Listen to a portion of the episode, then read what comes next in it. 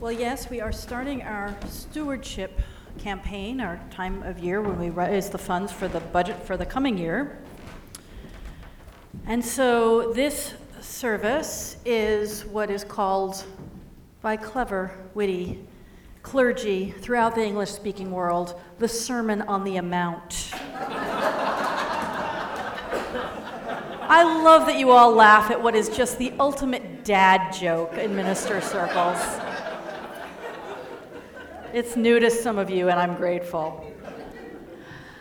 Uh, but I found myself wanting to, um, to really delve into some of the thinking about money and, and beyond money, um, this idea of enough that is, is so important to us far beyond any questions of raising money. And I know what it's like to hear um, to hear somebody speaking to you about anything, something, however profound and fascinating, when you know at the end they're going to ask you for money. Um, like, where is she going with this? Oh, I see what she's going to do. So, um, I want to get the ask out of the way right now. This congregation runs on our contributions. That's where the money comes from as, as Brooke said eloquently last night, everything here, everything, everybody's salaries, every part of the building, the fact that there's heat moving through it right now, everything in the whole history of this congregation has been brought about by the vision and then the gifts of people um, just like you, yourselves, and people before you. Um, and it will be around in years to come because of what we do now. So please do pick up your packet and give generously. But that's all I need to say because I, I know that you're here, you care enough about this congregation that you would, you would double or triple your pledge without question if money were no object. But money is an object. And so I really want to think about together about, about how money works in our lives. And I want to start with the succulents outside my bedroom door. There are a lot of them, lots of little pots. And um, I'm a lackadaisical gardener, so I water them when I remember, which is luckily generally okay for succulents. That's why I have a lot of succulents. They're very, they're very forgiving, easygoing plants. But with the rain this winter, they are thriving. All the water they need is seeping past their little roots, and they are drinking it up. They're plump and bright green, and there's new growth. There's flowers on some plants. I didn't even know that they flowered. They're just doing great, except for a few whose pots don't have any drainage holes. You know, maybe they were indoor plants, or maybe it just was never an issue for us because it just never rains that much, not in the whole time that I've had a deck to have plants on here in the Bay Area. And so for them, the water is not flowing, but accumulating. They have too much. And I have to remember to go pour off the extra. And even then, the soil doesn't dry out around their roots the way succulents like in between waterings. And so they're not looking so good, those. I have to bring them indoors to where they can dry out. They're just, it's funny, they, they get the same sort of ailment as they get if they don't get enough water. They're starting to be kind of brown. Excess in the body, as it has been said in many ways, is poison. Even if it's what we need, even if we need it as much as plants need water, there's such a thing as too much. And so I wanted to think today about enough. And although if you saw this uh, title announced in the bulletin or on the website, you saw it as having enough. In the process of thinking about it, and by the time I got to the order of service, I realized I wasn't just thinking about money and material things. That really, this, this problem of enough follows us in what we do, in what we are, in every area of our lives. So I've changed the title just enough. But first, I want to talk about material things. Speaking of conference rooms, sorry, Diane, but, um, but I want to share with you a, a, little diagram a really old school way that was um, that appeared uh, in my first experience of it was a, um, in another book about money and its meanings called Your Money and Your Life by, uh, by um, Your Money or Your Life by jo- Joe Dominguez and Vicki Robin. And um, they share this thing that they call the fulfillment curve. So this is a graph, and on the y-axis you have fulfillment. Fulfillment. Do our fulfillment is good. Things that we need and want. And then we have the money access. And they say, you know, at the beginning, your money buys you a lot of fulfillment because you, you need things to survive. So the difference between not surviving and surviving obviously is huge. So just a little money, the money that gets you shelter, say, that gets you health care. Okay, that's not a little money, but you know what I mean. the first money that goes towards your survival needs, that's a pretty steep curve. Lots of fulfillment per buck there. That's for survival. And then the curve continues and starts to level out a little bit now that you've got the things you really need. And what money buys you at that point is another kind of fulfillment. It's not as intense, it doesn't get you as much of that. I really need that. That's comforts. And up around here, you get to this point, the magical point that they call enough. This is the peak of the fulfillment curve. You have enough. And what happens after that, as you get more money, they say, the curve keeps going. And this is stuff like overconsumption and other discontents. It's a really radical idea for some the idea that there's such a thing as too much money, overconsumption. Here,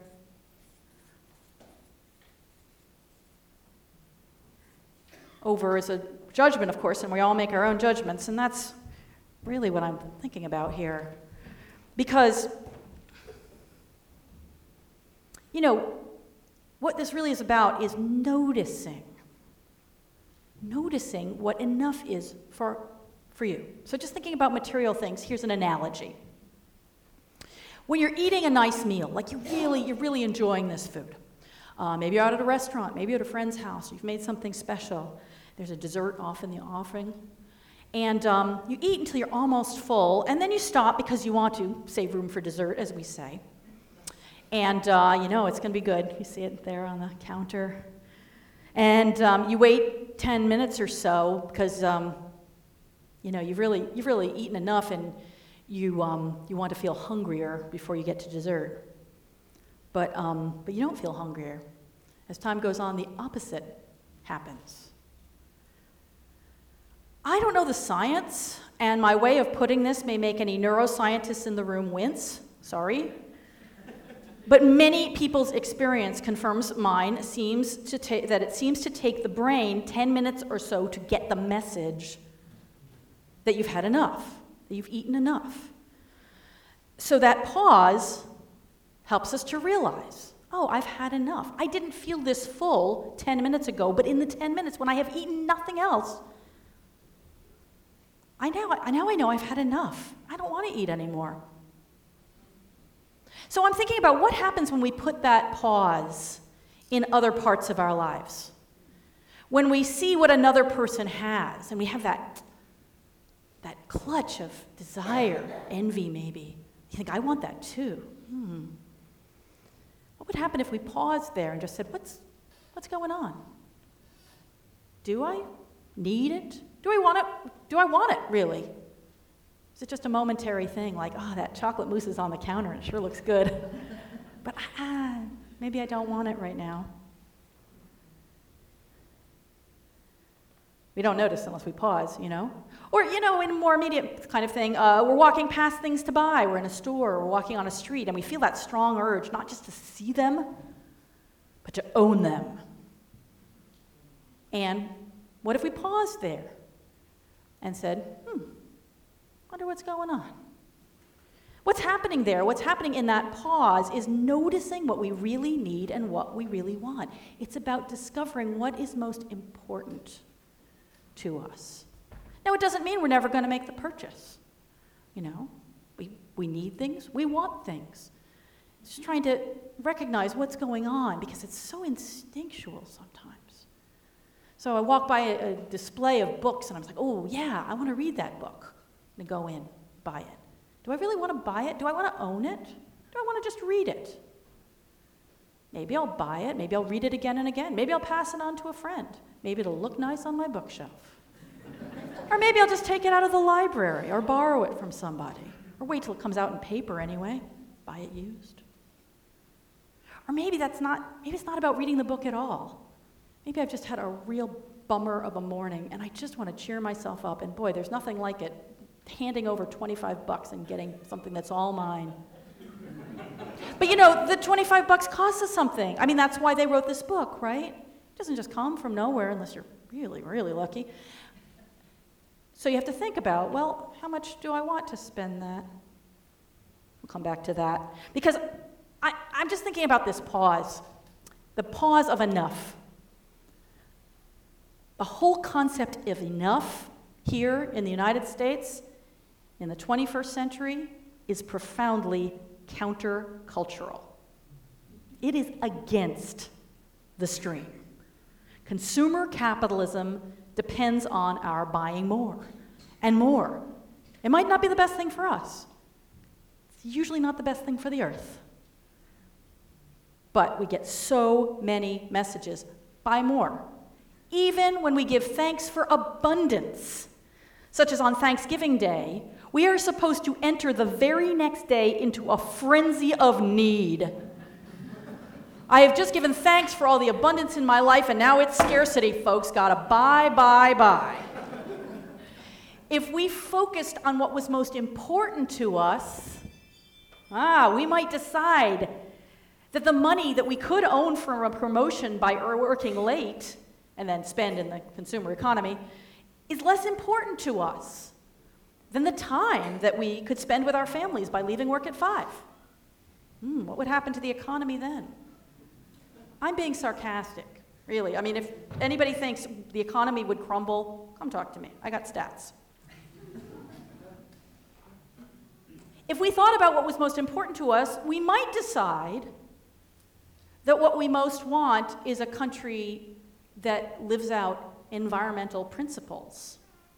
And we not only wouldn't buy so much stuff, we would put our life energy less into accumulating that money and more into helping bring about that country. We might notice that nothing buoys our spirits, like helping adults in our community gain literacy or um, helping take care of the kids of somebody who's single and overworked. Yeah, you know, whatever. I don't know what is happening, what is most important to you. What I want is for you to know. And there is a very strong stream in our culture trying to rush us past those moments of decision so we don't even notice that we are deciding and we don't know what is most important to us. But there are other streams of culture helping us to notice and know when we have enough, when we have all that we need. Wise people like Thoreau telling a friend, Oh, how I laugh when I think of my vague, indefinite riches. No run on my bank can drain it, for my wealth is not possession, but enjoyment. Teachers like Lynn Twist helping us notice how often each day we say, I don't have enough. Enough sleep, enough time, enough money, enough praise, enough accomplishment, enough shining items on our resume, enough acclaim, helping us to question what she calls that reverie of lack in which we live, so that we might notice abundance, so that we might notice those things that we need, and they usually aren't things of which we cannot get too much, that will never poison us, like love and friendship like music and beauty and justice and kindness. Against the mainstream in our culture, we have teachings like those of the Achuar people of Peru and Ecuador, who, long before those lines were drawn on the map of the South American continent, were custodians of the Amazon. and recipients of its abundance, and continue to be, and have helped form Lynn Twist's understanding, have helped the global north see how we might all be custodians of what really matters to us. We have voices like those of Louis Owens, who spoke out of his Choctaw and Cherokee heritage when he said, Our job is to be an awake people, utterly conscious, to attend to our world. As I wrote this, I thought of something that's been very precious to me lately, something that's really important to me. I've been listening to the podcast Scene on Radio. If you're ever looking for it, it's Scene like S C E N E on radio, and particularly its series Seeing White, um, which is a history, uh, uh, research and exploration and interviews on whiteness. What does whiteness mean, and how did it come to be the, the be all and end all of this culture? How has that developed over time, and how does it appear in ways that I wasn't even aware of.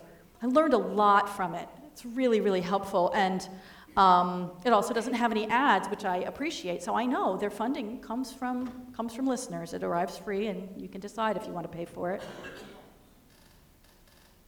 So I paused in my writing of this to go to their website and make a donation. And after some hesitation, which I'll tell you about, I gave $200 I tell you the exact amount because I want you to know that's several hours of pre tax income for me. Brooke talked about stretching to that point of being a little uncomfortable when she addressed us last night at the dinner.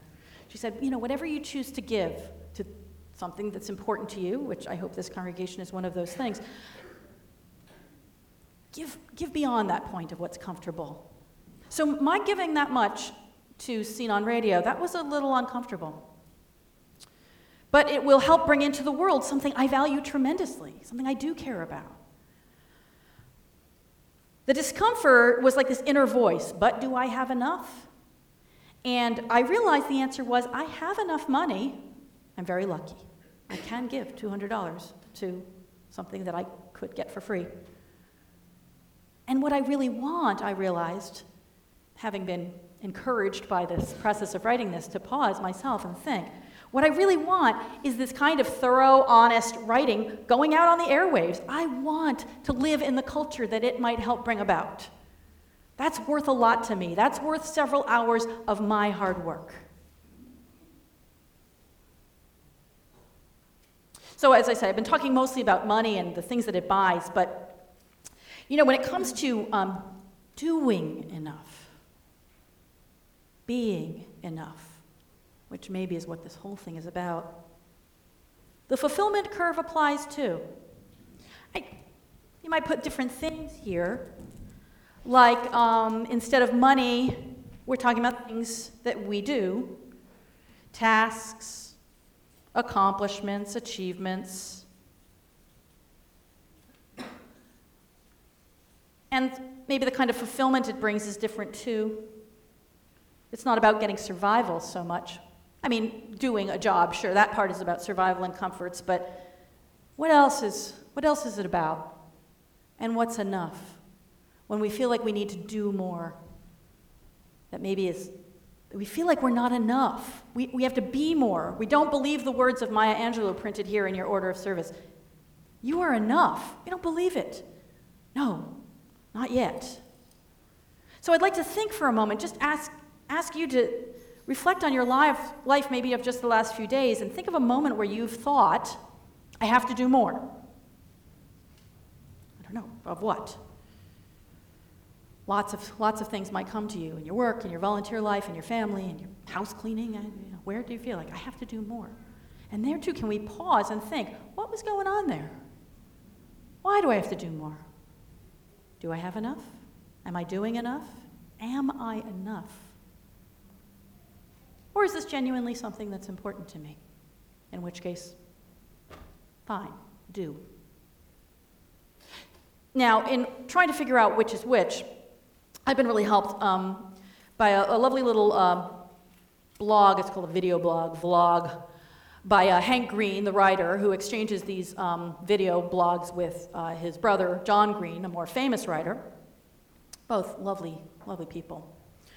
And um, Hank, uh, I don't watch all of them, but uh, Hank's little video blog entry pulled me in with its title, The Secret of My Productivity. Oh, I am a productivity junkie right? I mean, he's to tell me how to get more done, you know, how to be more and be enough because I'm not already enough and all that jazz. Okay.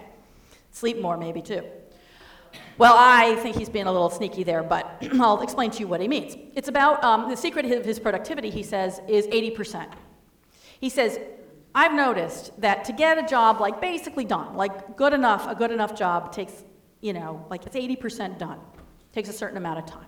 He's like, if I want to bring it to 100%, if I want to do it really superlatively well, okay, I could do that.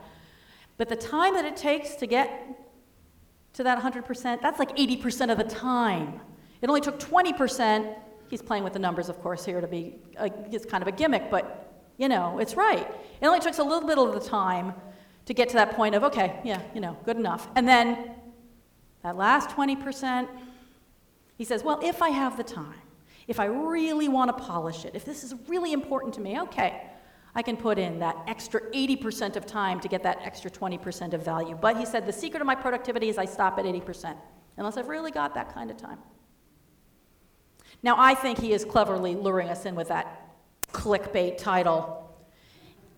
It's really not productivity he's talking about. He's talking about the secret of his contentment, the secret of his satisfaction. It's the secret of enough. It's pausing and saying, Have I done enough? Okay, then, I could stop. And hey, if this is, this is something that's really important to you, you know, you just you want to get it just right. You know, okay, I'm going to rip out those 10 rows of knitting because of that one mistake back there because I just I want this to be perfect. And I don't have to. I don't have to, but I want it to be perfect. The whole idea is to do that consciously when we do it. Not because something grips us in our gut, not because we haven't even thought about it. So, if you're in school, that might mean the difference between, well, 80% might look like this. You do your homework, you pay attention in class, you prepare for a test, and you know that you learned what you came to learn. Here, 80% isn't such a good analogy because, you know, that'll probably get you more than a B minus, you know, but so you, put in that much effort and, you know, you've learned what you needed to learn. Or you could think, that's not enough. I have to have the best grade in the class. I must never have a blot on my permanent record. I learned recently that the myth of the permanent record is alive and kicking in today's middle schools. we have tried through various methods to convince the middle schooler in the household that there is no such thing, at least not when you're 12, but it has caught. I must do better than my enemy. I must do better than my best friend. I'm not good enough. I'm not doing enough. I'm not smart enough. I'm not accomplished enough until I have put in that 100%. Not an easy way to live. Okay, I've talked about work, I've talked about school, I've talked about knitting when asked to help in the community. 80% might look like saying yes to those things that will create the community that you want to see thrive. Not all of them, just here's something that's important to me and I'm going to do some work on it. Or you could think, I need everybody to be happy with me, and they look disappointed when I say no, so I have to say yes every time. I need to go to 100%, even though this isn't the most important thing to me. Even though just putting in a little bit of effort and getting to that 80% would be enough. So with all of these things, we need to pause enough to hear what are the voices that say, you're not enough, unless we're working ourselves into a panic. What is doing enough? What is being enough? Silicon Valley is not likely to help you figure that out. but we, this congregation, don't you think we should be called the soul of Silicon Valley? we will. This is what we do. We will help you know what is most important to you so you know when you've gotten to the top of that curve, when you know when you are enough, when you've done enough, when you have enough. You don't have to make any more sacrifices, work any late nights, torture yourself, feel bad about yourself, hear those awful voices in your head just to get more than you already need, than you already have. What my plants need is a readjustment. I need to move them into pots that let the water flow through so that they have enough, but not too much. And then that extra water that they're not taking up can flow into the earth, which needs it, can flow into the bay, where it will give new life. Eventually, it can go back into the clouds and give us more rain. It will all come around. The roots will have what they need. So may we all.